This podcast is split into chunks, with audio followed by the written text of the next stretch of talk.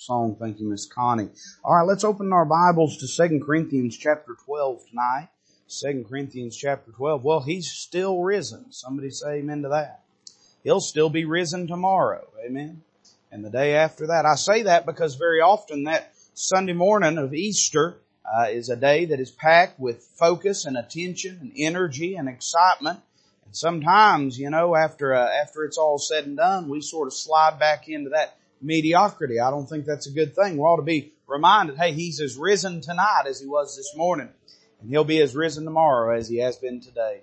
Second Corinthians chapter number 12, and I'd like to begin reading in verse number 1. 2 Corinthians chapter 12 verse 1. This is a very familiar passage of scripture. Details a, uh, an episode in the life of Paul and God's goodness and grace. Paul says in verse number 1, It is not expedient for me doubtless to glory. I will come to visions and revelations of the Lord. I knew a man in Christ above 14 years ago whether in the body I cannot tell, or whether out of the body I cannot tell. God knoweth. Such an one caught up to the third heaven. And I knew such a man, whether in the body or out of the body I cannot tell. God knoweth. How that he was caught up into paradise, heard unspeakable words, which it is not lawful for a man to utter. Of such an one will I glory, yet of myself I will not glory, but in mine infirmities. For though I would desire to glory, I shall not be a fool, for I will say the truth. But now I forbear, lest any man should think of me above that which he seeth me to be, or that he heareth of me. Lest I should be exalted above measure through the abundance of the revelations, there was given to me a thorn in the flesh, the messenger of Satan, to buffet me, lest I should be exalted above measure. Excuse me. For this thing I besought the Lord thrice, that it might depart from me. And he said unto me, My grace is sufficient for thee, for my strength is made perfect in weakness. Most gladly therefore will I rather glory in my infirmities, that the power of Christ may rest upon me. Therefore I take pleasure in infirmities, in reproaches, in necessities, in persecutions, in distresses for Christ's sake. For when I am weak, then am I strong. Let's pray together. Father, we love you. What a blessing today has been, and we know you're not done yet, Lord. We know that as we draw our focus and attention to your precious word in these next few moments, that you'll be able once again through your word to speak to our hearts, Lord, to convict us, to encourage us, uh, to draw us closer unto thee, Lord, to drive from our life the things that would stand in between us and our fellowship with you. Lord, we just know there's still work to be done this evening in our hearts and lives else we wouldn't be here. And so I pray that you would do that work, do it in a way that would drive glory only unto yourself. We'll be sure to thank you for it. Lord, I love you and I ask it in Jesus' name. Amen.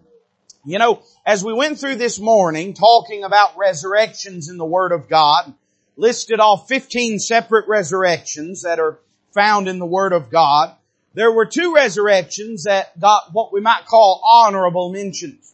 In other words, there are certain things about them that I think preclude them from being really uh, counted amongst the biblical resurrections. Uh, but they are uh, events of, of interest and things that are astonishing, remarkable in what has taken place. Now, one of them uh, is in Revelation 13, and it is the uh, resurrection of the Antichrist after he's wounded with a deadly wound. And there was a couple reasons that we said that uh, we won't include that in that list. One of them uh, is that we're not really conclusively uh, decided that he is dead. Now, I think there's a likelihood he probably will be, but really it's on the other side of that issue that I think it also falls short. Whether or not the Antichrist is actually dead when he is slain with that wound, uh, we know that he is raised not by the power of God, but by the power of Satan. And I'm not sure that the life that is given to him uh, is anything close to what we would call life, and certainly not what we would say is the life that God gives to a man. Rather, I think as opposed to being resurrected, the Antichrist will very likely simply be reanimated. You say, what does that mean, preacher? Well, it means the devil will merely inhabit his body and take over his body and will use him as his instrument. However, there was another one that we mentioned this morning and we've read about it tonight in our text. And that's the resurrection of Paul outside of the city of Lystra. There's a very simple reason we didn't include it in that list, and that's that we can't say conclusively that Paul actually died. Uh, in fact, Paul can't say conclusively whether or not Paul actually died. He says whether in the body or out of the body, I cannot tell. And as I began to look at this passage, I, I thought to myself, isn't it interesting that the Holy Ghost doesn't give us a definitive answer about that? How many of you know that, that not just the, the uh, truth of the Word of God, not just what is said, but what is not said in the Bible is just as important. In other words, we could say this, that not only the speaking of the Word of God, but also the silence of the Word of God bears importance and significance and testimony. I'll tell you this, I don't know whether Paul died outside the city of Lystra. You don't know whether Paul died outside of the city of Lystra. Paul didn't know whether he had died outside of the city of Lystra, but sure enough, God knows whether he had died outside of the city of Lystra. Now you say, well preacher, what are you getting at? I'm saying God could have told us that if he had wanted us to know. And in fact, as you read through our text this evening, you'll find there are some other things that if we're to be honest, we're a little bit cloudy on. Now I don't mean that we're not sure what God says. And I certainly don't mean that God doesn't know the answer. But what I mean is that God is, has limited what He wants to reveal to us about certain things within this text. Uh, there is a, a divine, inerrant, inspired vagueness about certain qualities of what transpires here. And in each of these, I think we find some instructive truth for our life. You know, sometimes we think we've got all the answers. Sometimes we think we need all the answers. But rarely do we ever have all the answers. And that's usually by divine design. There are some things that you and I are better off not knowing. Because God can do more through the lack of knowledge than He could were we to know the every detail about a particular matter. And so I want us to think about these three things that are found in our text. Uh, and the first we find is the mystery of Paul's condition. We are told by Paul, whether in the body or out of the body, he cannot tell, though God certainly could have told us. So why does God not tell us, and what is God telling us by not telling us? Now you probably know a little bit of the background, the story uh, of what has taken place here. It does not say definitively in the Bible that it was outside of the city of Lystra that this transpired, but most uh, commentators uh, lean that direction. And I tend to agree with it. I believe that what Paul is describing here is certainly something that is happening while he is hovering in between, we might say, life and death. It certainly, I don't believe, is something that is happening in a uh, moment of strength. Uh, he talks about glorying in his infirmities, in his weakness. He's not talking about days he feels good. He's not talking about days he feels strong. He's not talking about accomplishments and achievements, but he's talking about weaknesses. He's talking about battles. He's talking about failures on his part. And in the context of that, he begins to describe this event. We're given in Acts chapter number 14 a little bit of an idea of what may have been happening around these circumstances. Verse number 19 of Acts 14 says this, there came thither certain Jews from Antioch and Iconium who persuaded the people and having stoned Paul drew him out of the city. Now listen to this phrase carefully, supposing he had been dead. Howbeit as the disciples stood round about him, he rose up, came into the city, and the next day he departed with Barnabas to Derbe. So here's a question I have for you. Was Paul dead or alive? Now I don't expect you to have an answer to that because not even Paul had an answer to that. But isn't it of interest that though God could have revealed to us whether Paul was alive or dead, he instead left it for us a mystery as to the condition that Paul was in. We find here, even in Paul's own words, some speculation about his condition. He says, listen, if I'm going to be honest, I don't know what was going on. There's been times in my life, now I'm not talking about seeing visions, I'm not talking about having quote unquote experiences, but what I am saying is there's been times in my life, and you probably had times like this where if we were to be honest, we didn't know what God was doing in our life.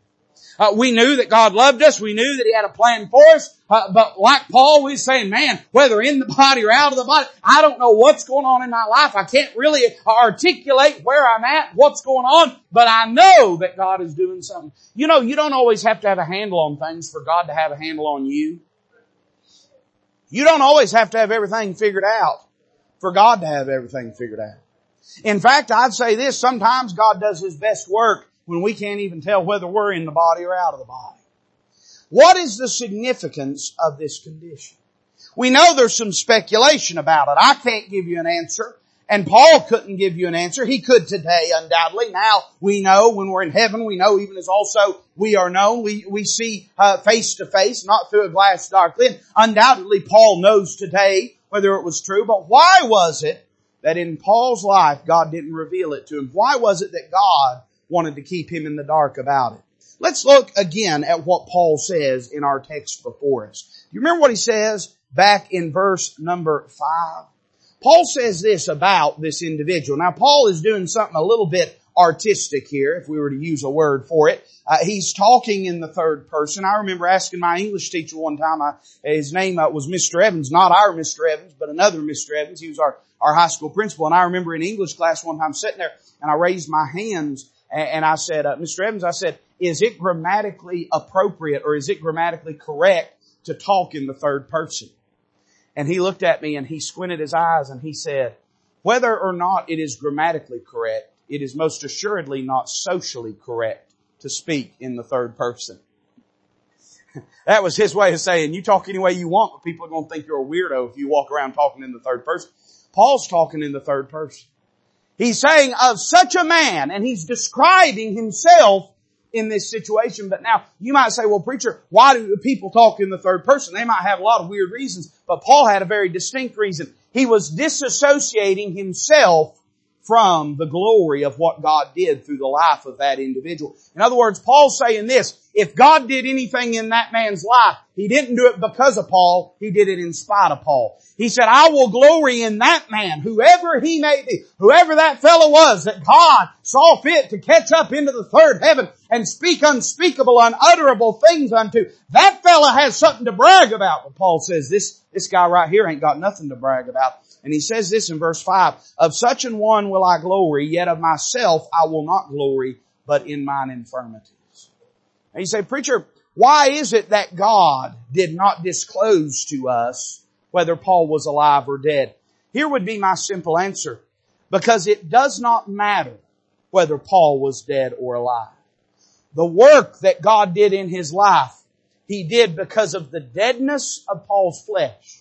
Whether that deadness was absolute, meaning whether, like the young man that we preached about this morning, there was no life left in him, no breath left in him, whether Paul had actually perished, or whether simply he was so depleted and so diminished by the ordeal he had been through, or not, whatever the circumstances, it was the deadness of Paul's flesh, and it was the life of Paul's spirit that permitted God to work in his life in such a way. Say, preacher, what, what do you mean to say by this? Well, let me read a passage to you out of Romans chapter 8 that may explain it a little bit. Romans chapter 8 verse 5, listen to what Paul says. He says, they that are after the flesh do mind the things of the flesh. They that are after the spirit, the things of the spirit. Now you notice that dichotomy he draws there. He says, when you're all about the flesh, you're focused on the flesh. But when your flesh is weakened, is persecuted, is afflicted, and you instead flee to the refuge of spiritual strength, you're going to be about spiritual things. He says, for to be carnally minded is death, but to be spiritually minded is life and peace. Because the carnal mind is enmity against God, for it is not subject to the law of God, neither indeed can be. So then they that are in the flesh cannot please God boy, if there's anything, I, I'm not advocating tattoos, but if we're going to get one, let's tattoo that on the backside of our eyeballs. Amen. They that are in the flesh cannot please God. Doesn't just say they won't. It doesn't just say they struggle. It says they cannot.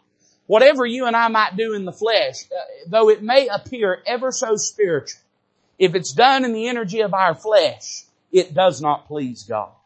After all, what are we doing if we ain't trying to please God? Cannot please God. It says, but ye are not in the flesh, but in the Spirit, if so be that the Spirit of God dwell in you. Now if any man have not the Spirit of Christ, he is none of his. And if Christ be in you, the body is dead because of sin, but the Spirit is life because of righteousness. But if the Spirit of him that raised up Jesus from the dead dwell in you. He that raised up Christ from the dead shall also quicken your mortal bodies by his spirit that dwelleth in you. Therefore, brethren, we are debtors, not to the flesh, to live after the flesh. For if you live after the flesh, ye shall die. But if ye through the Spirit do mortify the deeds of the body, ye shall live. For as many as are led by the Spirit of God, they are the sons of God. You know your life and mine, it's got two inlet lines into it. There's a natural man and there is a spiritual man. Where those two lines meet, there's a cutoff valve, of Ken. And it directly proportions the degree of which has influence in our life. You know why? Because our life only has one outlet. So what do you mean, preacher? Well, there's only one way. Our life has a testimony. We are living, we are behaving in a certain way. Men are watching our life. Our life is having effect and meaning. It is touching this world. It is changing things around it for good or for ill. We're not living a double life, and even if we try to live a double life, that double life is really just a single life because God sees everything. But there are two sources, two, we might say well springs in our life that determine how we do things. There's the natural man, there's the new man. There's the flesh, there's the spirit. And that valve that dictates the measure to which each one has the preeminence, that's called obedience and surrender. When we surrender to the Lord, here's what we do. We shut off that valve to the old man and we open the line from the new man.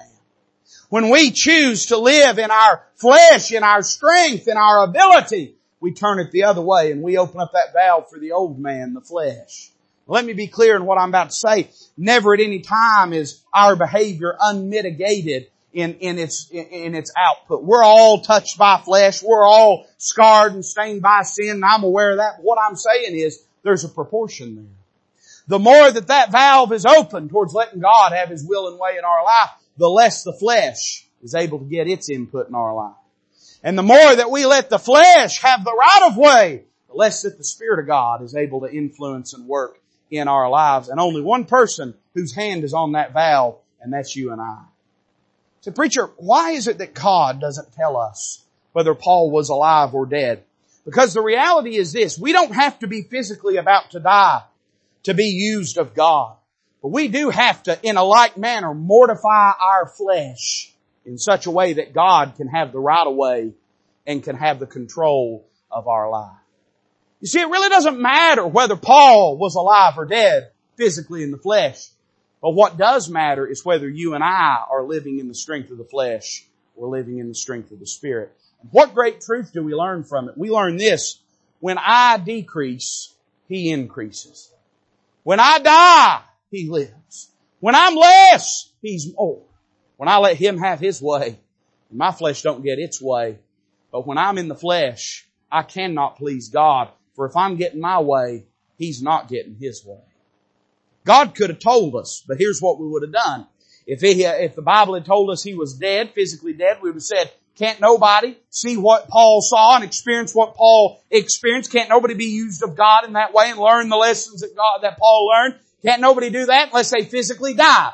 That's not entirely true. You and I don't have to physically die, but we do have to mortify the deeds of the body. We do have to, as Paul would later on go to say, he said, I die daily. We've got to learn to die to self daily if we want God to get glory out of our life. There's significance in His condition.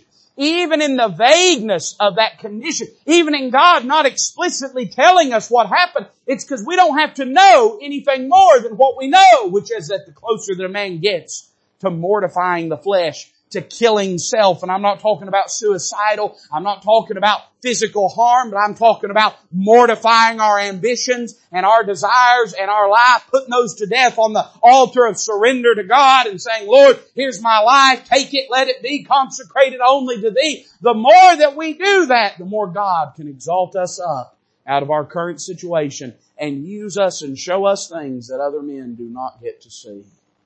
I see the significance, but then I notice the spirit of his condition. And I like this. We read this, but I'm going to read it again, verse 5. Paul says, of such an one will I glory. Now why does he say that? Because he don't even know if he's talking about himself in the strictest sense of the term. He says, I don't even know if the Paul that God caught up to glory is the same as the Paul holding this pen. Now he's not saying he wonders whether two different individuals, but he's saying It's entirely possible that who I am, my ambitions, my desires, this life was put to death for God to do that. In other words, he talks about it as though it's an entirely different person. He says, of such an one will I glory. I'm not going to glory in me, but I will glory in what God did through me. He says, yet of myself I will not glory, but in mine infirmities. For though I would desire to glory, he says, I shall not be a fool, for I will say the truth. Now I forbear, lest any man should, lest any man should think of me above that which he seeth me to be, or that he heareth of me. In other words, what I find is this, the more that we mortify self, the more we magnify the Savior. The more we magnify the Savior, the more we humble ourselves before Him. The more we die to self, you know, uh, pride can only live in a beating heart. Uh, self-resolve and resilience can only live in a willful spirit. When we put ourselves to death on the altar of sacrifice to God, we say, Lord, it's not my life, it's your life, and I yield it to you. When we do, you know what we find? We find that we ourselves have nothing to brag in. Anything we would have boasted in belongs to that man that had to be put to death for God to be able to work in our life. And so instead, you know what we find? We find that the only part of ourselves we can glory in is that life that's been given us in Jesus Christ. It creates in us a humility. There is such a thing as false humility, and some folks are just eat up with it. Uh, there, there's there's some folks don't think of themselves high enough, and some folks think of themselves more highly than anybody else does, including God. And the truth is, false humility always seeks to draw the spotlight upon self in the amplification of humility. Isn't it a gross and ironic thing? I've said this before tongue in cheek that I pride myself on my humility. I've met people like that, haven't you? Uh, they're not trying to brag, but they're the humblest person around. That's not real humility. You know, real humility can only exist in a life that's been eclipsed by the glory of God.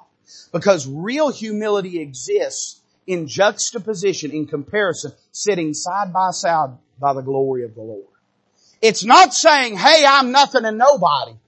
It's saying, why are you looking at me in the first place? If I'm anything, it's only because of Him. It's not saying, hey, I'm nothing and nobody. It's taken for granted you already know that all of us are nothing or nobody. But instead it's lifting a hand towards Him and saying, isn't He wonderful? Isn't He precious? In Paul's life, this event, this mortifying of self, it did not produce a pride within him. And I get the feeling, and I don't know, us preachers gonna have a lot to apologize to some of these Bible characters for when we get to heaven. We've been talking bad about them our whole life, but I get the sense that Paul sometimes struggled with pride. I get the sense that Paul was not so vain a person as to engage in false humility. And so I think there were times and you, the, the, the, pages of God's Word, they sort of emanate this when you read through the chapter prior to this and the chapter prior to that one. He talks about everything God's done in his life and how that he ain't no fool, uh, that, that he is not uh, nobody, that he has paid the cost, that he has suffered for Christ, that he has lived for the Lord. And then he comes down to chapter 12 and he says, but you know, after all, all that really don't matter because if any of it was done, it was not done by the power of Paul. It was done by the power of Christ. Therefore, He's the one I'm going to glory in. Real uh, spirituality, real depth produces humility in us because it acknowledges and recognizes that it is only the diminishing of the influence of self that can lead to the magnifying Uh, of Christ in our life and to the usability of our life for the glory of God. In other words, the more you and I are in on this thing, the less God can be in on it. The less that you and I, I'm talking about our, amb- our ambitions, our desires, our will, the more that that's mortified, the more that God can have the right of way. In other words, where have we got that valve turned to? Is it turned with the new man, with obedience to God, with yielding to Him wide open? With that influence of the flesh shut down as tight as we can possibly do it? Or is it the other way where we're letting the flesh have its will and its way? Thereby we're quenching the influence of the Holy Spirit. Well, you know where most of us are? Uh, most of us are about where we, I, am like, you probably got one, I don't know. I, I've got, my shower's got one of those single knobs. You know what I'm talking about? Single knobs. Where you turn it one way or the other and you gotta get the adjustment just right. And every once in a while, uh, whenever I go to shut it off, I'll accidentally turn it and then when I turn it on the next time, it'll either freeze me out or it'll scald me half to death before I realize what's going on. Leah will be up getting ready and she'll hear somebody yelp, whoop! And she'll, she'll know that I've gotten it wrong in there somehow. But you know, most of us, we want that somewhere in the middle. You know why we want that? That's where it's comfortable. You know, that's true about that valve in our spiritual life too. We like it somewhere in the middle. You know why? Because that's where we're comfortable. We want enough of God to keep guilt and shame off our conscience, but we don't want so much of them that we can't have a good time and do our own thing.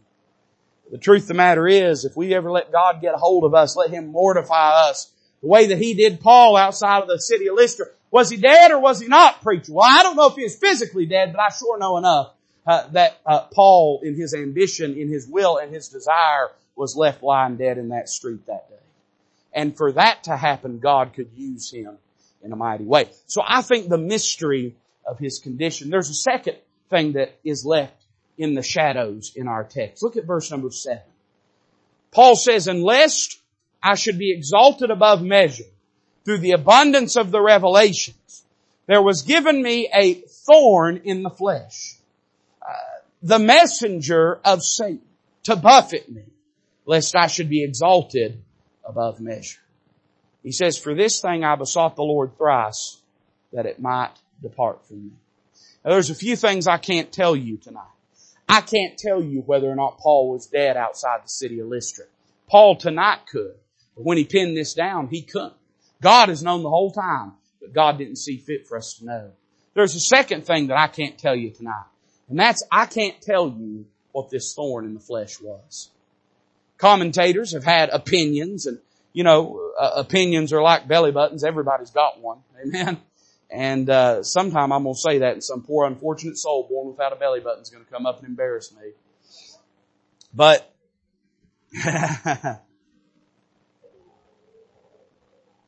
commentators have opinions. I, I lean towards how most of them probably do. I I think probably it's talking about that ophthalmia, that, that eye condition that Paul probably had. I think that's as likely an explanation as any. Although if we're to be honest, a man that travels with a physician named Luke all the time was probably prone towards physical infirmity. And certainly after you'd been uh, beat 40 uh, times, save one, and shipwrecked, and, and fought the wild beasts at Ephesus, and been stoned, and, and been beat, you'd probably have a few aches and, and soreness and bruises as well. So we really can't say what that thorn in the flesh is. But do you know God knew? And even we might say though, Paul did not know whether he was dead or not. Paul did know what this thorn in the flesh was, but he chooses not to disclose to us the details of it. You say, preacher, what was the sort of this? Well, we really can't say. It could have been a physical malady. I think there's a good indication to think it was a physical malady. I think the fact that it's called a thorn in the flesh suggests to us that probably it was a physical malady. But here's the truth of the matter. We can't really say what it was. And you say, preacher, why is that? Well, I can't give you every answer, but I can tell you this. I'm sure glad enough because we all have thorns in the flesh. And they probably ain't what Paul had. And you know, uh, I know how stubborn you and I are. If God had said what it was, then if we didn't have exactly what Paul had, we would have wrote this whole passage off and said, well, Paul don't know what I'm going through, or I don't know what Paul's going through. But you see, God is wise enough to understand that though our malady may be different than what Paul's is, our remedy remains the same. I don't know what your battle is that you're going through. There's people in this room facing things I couldn't imagine facing. And then there's things I've been through that at one time I would have never thought I could have survived. There's things going on in people's lives that are big enough it would seem to crush the world and all of its resources. And yet God is sufficient for all these things. And it's a reminder to me that I don't necessarily know what you're going through. I don't know what Paul went through. You don't know what Paul went through. You don't know what I'm going through. You don't know what most of the people around you are going through. But God knows what everybody's going through. The Bible says we have not an high priest which cannot be touched with the feelings of our infirmities, but when all, it was in all points tempted like as we are, yet without sin. Let us therefore come boldly unto the throne of grace that we may obtain mercy and uh, grace to help in time of need. In other words, you say, preacher, I don't know what it was. No, but God knew what it was and he deliberately kept it silent so that when you read of Paul's thorn, you'd be reminded of your thorn. When you found out God was sufficient for Paul's thorn in the flesh, you'd know that he's sufficient for your thorn in the flesh. the sort of it is kept quiet. But then you know there's another thing about this. And I won't say we don't have an answer. I'd say we have too many answers on this. And that's this question. What's the sort of it? Well, we really don't know. We don't know what this thorn in the flesh was. And there is divine wisdom in that because we all have varying thorns in the flesh, battles that we're facing. Here's the next question. What was the source of it? If the first question has no answer, the second question has too many answers. In fact, I'd say this, there is at least three possible answers to this question. Where did his thorn come from? Number one, I'd say this. Did it come from the flesh? Paul says it did. He calls it a thorn in the flesh. For a man that has been talking about physical infirmity, it wouldn't be surprising at all to find out he's talking about some physical malady.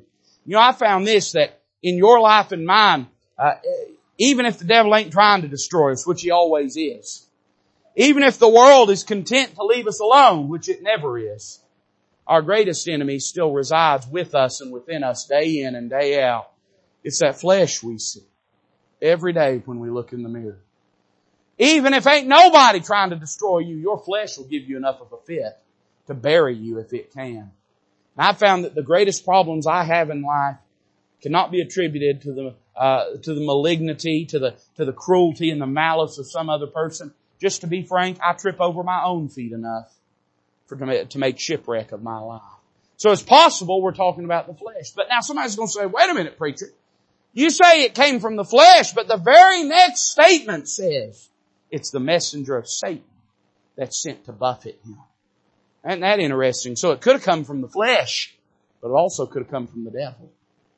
Uh, in other words, the devil wants to destroy our lives. And if we choose to serve God, if we seek to let God have His will and His way in our life, we place a target on our back whereby the devil will try to shipwreck our lives. You, you mark her down. The devil would love to see your family destroyed. He'd love to see your marriage destroyed. He'd love to see your kids go to the world. He'd love to see this church be tore all to pieces. He'd love to see your life fall into disarray. Don't be naive and think that the devil ain't interested in you. Uh, you may say, well, what could I do? But you know, only God and the devil know what you could do for the Lord. They know better than you know. And that's why the Lord's trying to help you and the devil's trying to stop you. I'd say this, the devil was certainly trying to destroy Paul. But now wait a minute. There's a phrase here. And I don't know if you noticed it's the next phrase. Let's read it all together here. There was given to me a thorn in the flesh, the messenger of Satan to buffet me. But now notice this last phrase, lest I should be exalted above measure. I like to watch them crime shows sometimes. You ever watch them crime shows? Where they got, they're tracking down some person that, and they'll, they'll talk about something on there, Brother Ken. They'll talk about their MO, their modus operandi. And what they're talking about is there's a certain way that a criminal commits his crimes. You can tell by the crime committed something about the, the criminal. I'd say this, when I read that phrase, that don't fit the devil's modus operandi. That don't fit his MO. I've never known the devil to show up and say, your life's everything that it ought to be. You're just a little too prideful. He don't work that way, does he? In fact, I'd say this, that pride is the devil's domain. He's got a copyright. He's got a trademark on it. Very first time that any heart was lifted up in pride uh, in this old broken world was when the devil said, I will have sinned and be like the Most High. He ain't afraid of pride. In fact, he encourages pride every way that he can. So when the Bible says that Paul was given this, lest he should be exalted above measure, it's not saying that the messenger came from Satan to buffet him because Satan didn't want him to be exalted. Because I'd remind you, though there was a messenger that came from Satan, though there was a thorn that was in the flesh, all of them, Paul says, was given to him. He says there was given me.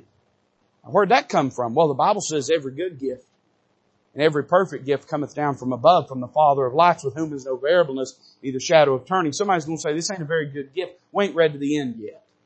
Turns out to be a good gift. We don't have to wonder where that come from. The Lord sent this thorn in his life. In, in other words, I'd ask it this way. Was it the flesh? Yes. Was it the devil? Yes. Was it the Lord? Double yes. God was working in this situation. I had someone ask me this question just the other day, a simple question that has occurred to me many a time. And that was, if the devil's trying to destroy my life, if he's out to destroy me, and we know that he is, but God also wants to perfect me. Question was asked to me, how do I know if it's the devil or how do I know whether it's the Lord? And my answer back was this, it really don't matter. Whether the devil's trying to destroy you or not, whether the flesh is trying to cripple you or not, and probably both those things are true. It don't change the fact that in the midst of all of that, God is trying to work in your life effectually. We see this in the life of Job, and this is one of the things the person asked me about Job's life. You know, one of the, one of the most glorious characteristics of Job's testimony is that never once does he give the devil credit for anything going on in his life. He never says the devil took my kids. He never says the devil wrecked my health. He never says the devil stole my wealth. Instead, you know what he says? He says, the Lord giveth and the Lord taketh away. Blessed be the name of the Lord. He said, though he, talking about the Lord, though he slay me, yet will I trust in him. In other words, you say, preacher, what if the flesh is weakening me? God can through that weakness produce strength. Preacher, what if the devil's trying to destroy me? God can make even the heathen to sing his praises.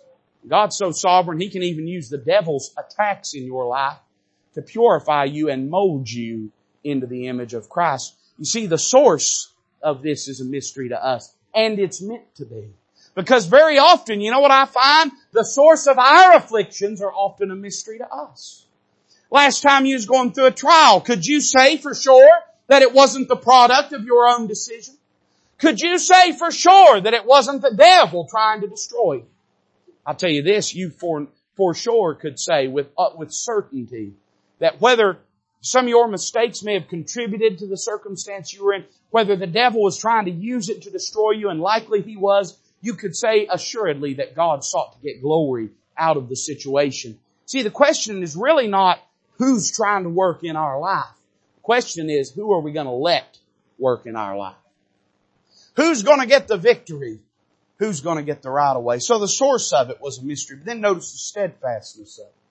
Verse number eight, here we have another mystery and it's answered in the next few verses. But Paul says, for this thing I besought the Lord thrice that it might depart from me.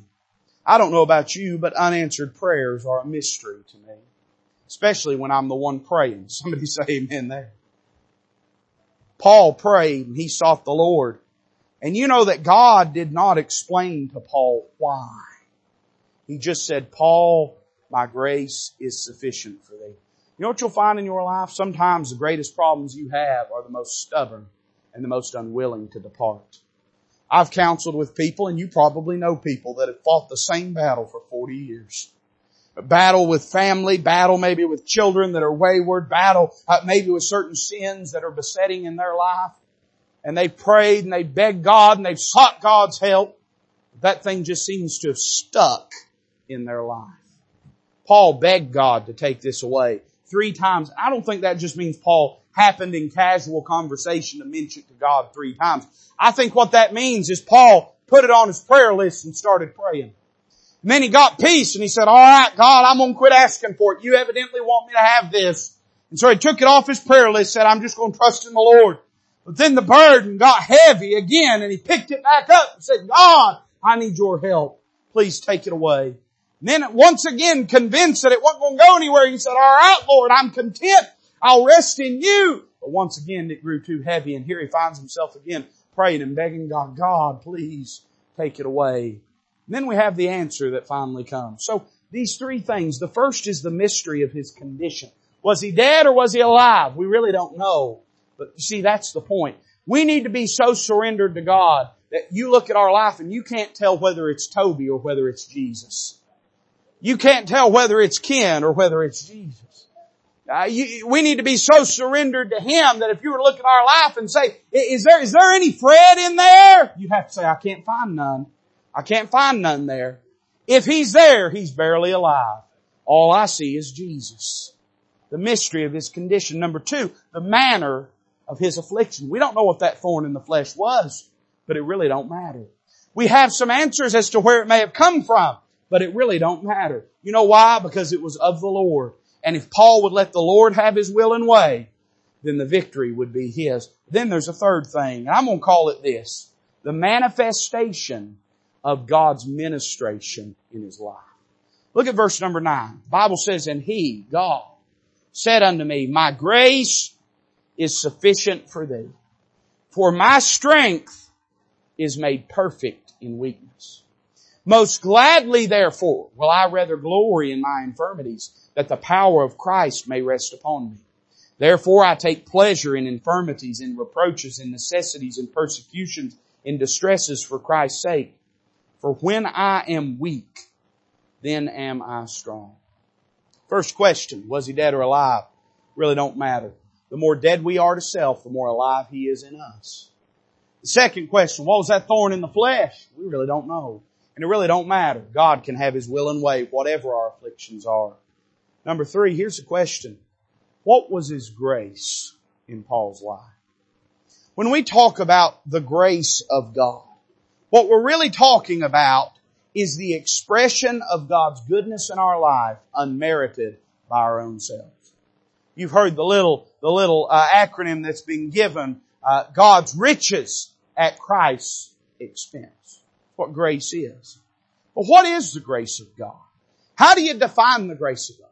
I'd say this, in one sense, the grace of God is the forgiveness that He pardons the sinner with when the sinner comes to Him. It is what Christ did on Calvary that we did not deserve, but that He did for us, motivated by the love of God and by the desire to work in our life. Can I say this? That sure enough wasn't the last bit of the grace of God I got. Man, hey listen, I get the grace of God every day. Beautiful family God's given me. I don't deserve. I got no business being married to that beautiful woman, having these wonderful kids. And yet God in His richness and grace has allowed me to. Wonderful church that I pastor. I mean, wonderful people that love me, that, that love on my family, that ought to know better than to follow somebody like me, but they do it anyway. That's the grace of God. That's the grace of God. We could talk about God meeting our financial needs, couldn't we? And certainly, hey, listen, there's scriptural precedent for this. Uh, for the Bible says, you know the grace of our Lord Jesus Christ, that though he was rich, yet for your sakes became he poor, uh, that through his poverty we might be made rich. Certainly in your life and mine, hey, God has fed me out of his storehouses plenty of times. How did he do that? By his grace. So when you talk about the grace of God, it's almost like talking about that thorn in the flesh. We're talking about a category, but we're not necessarily talking about specifics. I'll tell you this, it's all good and well to deal in the abstract, unless you're Paul and you're begging God to have this thorn in your flesh removed, then you don't just want platitudes, you want help. In other words, you want to know how God's going to help you. Yet when we read here, what does God's answer say? God's answer is not, Paul, I'm going to take that thorn out of your flesh. It's not, Paul, I'm going to make it miraculously such that that thorn does not afflict or affect you. It is not, Paul, I'm going to take you on to heaven and you won't have to deal with it anymore. Instead, in exquisite vagueness, God looks at Paul and says, Paul, my grace is sufficient for thee. In other words, we could say this. We see in this passage the remedy of His grace. God doesn't tell him what the manifestation of that grace is. All He does is say, Paul, the answer to your life's problems are grace. Now when we talk about grace, we're distinctly talking about God's benefits rooted in the person of Christ Jesus. That's why it's grace, is because in Him we have these things. So it's almost like God is saying this. Paul is crying out to the Lord, Lord, why do I have this thorn? Why do I, why am I dealing with this? God, I'm, I'm begging you, I'm pleading with you. God, I'm clinging to you. Take this thorn away. And it's almost like God taps him on the shoulder and said, Paul, haven't you noticed how you're begging me? How you're pleading me? How you're clinging to me? Ain't you noticed how much we've been talking, Paul, since you had this thorn in the flesh? Haven't you noticed, Paul, how much time we've been spending together since you've been dealing with this infirmity? In other words, it's almost like he's saying, Paul, just keep coming to me. Just keep coming to me. The grace that you have that has been bestowed upon you in the person of Christ Jesus has the answer for your problem. Paul, I'm not going to tell you what that answer is. I want you to keep coming to me until you get the answer. In other words, very often in our life, the answer that God gives us to our affliction is deliberately vague for this purpose, that we might seek after Him. Often the grace that God gives us is not even in the relieving of the infirmity, but rather it's in the relationship that's involved. It's in the fact that we grow closer to God through what we're going through. We see the remedy of His grace, but then notice the revelation of His grace. I, I think God does reveal to Paul how that he is enjoying and, and how the grace of God is ministered unto him. He says this, for my strength is made perfect in weakness. Now, let me point something out to you. Paul had a thorn before this. To our knowledge, he had a thorn in the flesh after this. Paul had an infirmity before this. To my knowledge, Paul had an infirmity after this. Nowhere is it said that Paul, that God comes along and says, Paul, I'm going to lift the burden off your shoulders. But here's what God does say. God looks at him and says, Paul, if this burden was light enough for you to carry on your own, you'd carry it on your own. But because it is so heavy, you've come to me that I might carry it for you. In other words, my strength is made perfect, made complete, made manifest. We, we can use this term, I believe, made real to the world through your weakness. The weaker you are, Paul, the more people can see my strength. And therein, you know what Paul finds in the midst of his suffering? If I could use one word to describe what the manifestation of this grace is, it would be this word, purpose. Purpose. He is not given the answer to every question, but he is made to know that God has purpose in it and that that purpose is being unfolded before him as he obeys the Lord. The revelation of his grace is not the answer. It's Paul realizing that he's better off without the answer. I remember hearing a preacher say something about this passage years ago and it's always stuck with me. Later on, Paul will say in our text, I will therefore glory in my infirmities that the power of Christ may rest upon me. Has ever dawned on you that Paul was begging God to take away the very thing in his life that brought God the most glory and that gave him access to the most power of Christ? If Paul had had his way, just like if you or I had my way, God pluck every thorn out of our flesh. We wouldn't have a single uncomfortable thing in our life and thereby we would be rendered weak ineffectual, useless in the work of God. It's the very thing he's begging God to take away that, that God looks at him and says, Paul, I'm going to take that away. That's the thing I'm using most in your life. I know you don't like it. I know it's not pleasant. But Paul, I don't know if you're aware of this. This life ain't about you being comfortable. It's about me getting glory. This life ain't about us being comfortable. God does not begrudge us our comfort. God does, is, is not a petty sadist that desires for us to suffer. But our purpose here is not to be comfortable. Our purpose here is to be consecrated and to give glory unto Him. And what Paul learns through the midst of this ordeal is he learns that through this very weakness, the strength of God is being made manifest. And you know what that then produces? Notice this and I'm done tonight. Look what he says at the end of verse number 10 he says, for when I am, well, let, us back up. We'll read the entirety. Look back at verse number nine. He says, most gladly therefore will I rather glory in my infirmities that the power of Christ may rest upon me. Therefore I take pleasure in infirmities, in reproaches, in necessities, in persecutions, in distresses for Christ's sake. You ever had some of those things? You ever had some infirmities? Bodily weakness and illness that you asked God to take away? You ever had reproaches? Had uh, somebody that despised you or hated you or, or ill or maltreated you? You ever had necessity? How many times do we think that the extent of the glory God can derive from our needs is in meeting them? When very often it is the, boy, we're getting, hmm. very often God gets more glory out of the patience we exhibit when the need is not met than He does out of the praise that we give when the need is met. I don't have time for it, but we could go to the book of Colossians and you know what we'd find? We'd find that the greatest evidence of, of supernatural strength is patience. Not power, patience. You, got some necessities, you got some needs in your life, you've got some persecutions, you've got some distresses. Paul said, I'll glory in those. I'll take pleasure in those. And here's why. He says, for when I am weak, then am I strong. You know, we don't have anywhere else in the Bible where he prayed and asked God to take his thorn away again. Maybe he did. I don't know. You don't either. But, but I think what we could at least say is this, that at least for this moment, Paul learns to rest in his grace. He learns to quit asking for an answer and acknowledge that sometimes the answer is found in not getting an answer. Sometimes the greatest work God does, He does in the darkness of our life. When we're confused, when we don't understand, and when we cannot explain. Paul says, if that's what it takes for God to get glory, I'll take pleasure in infirmity. I will glory in my infirmities. I'll quit running from my suffering and instead start running into the arms of God with my suffering and allow God to have glory. You say, preacher, I don't have all the answers. Well, I don't either. Paul don't either. God does, but he probably ain't going to give you all the answers. But he will give you the answers that you need. And just because he doesn't give you an answer, it doesn't mean he has not given you a solution and a remedy. Just because we don't get the answer doesn't mean we haven't gotten instruction. What we need to understand is even in that silence, there is sovereign purpose.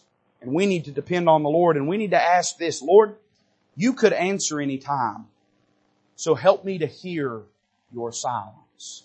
Help me to learn from the vagueness. Help me to find purpose in the lack of clarity. Help me to trust you through it all. Let's bow together tonight. As the musician comes to play, I want to give you an opportunity to respond to the message. If the Lord spoke to your heart, I, and I don't know what He might have said, but whatever He did, I think it'd be fit if you just obeyed Him and met Him in this altar and let Him have His will and His way. Father, I pray now that you'd bless this invitation. Pray that your people would get help from you. Lord, I love you. I ask it in Christ's name with our heads bowed, with our eyes closed. Miss Connie's going to play. What about you tonight? You got some questions?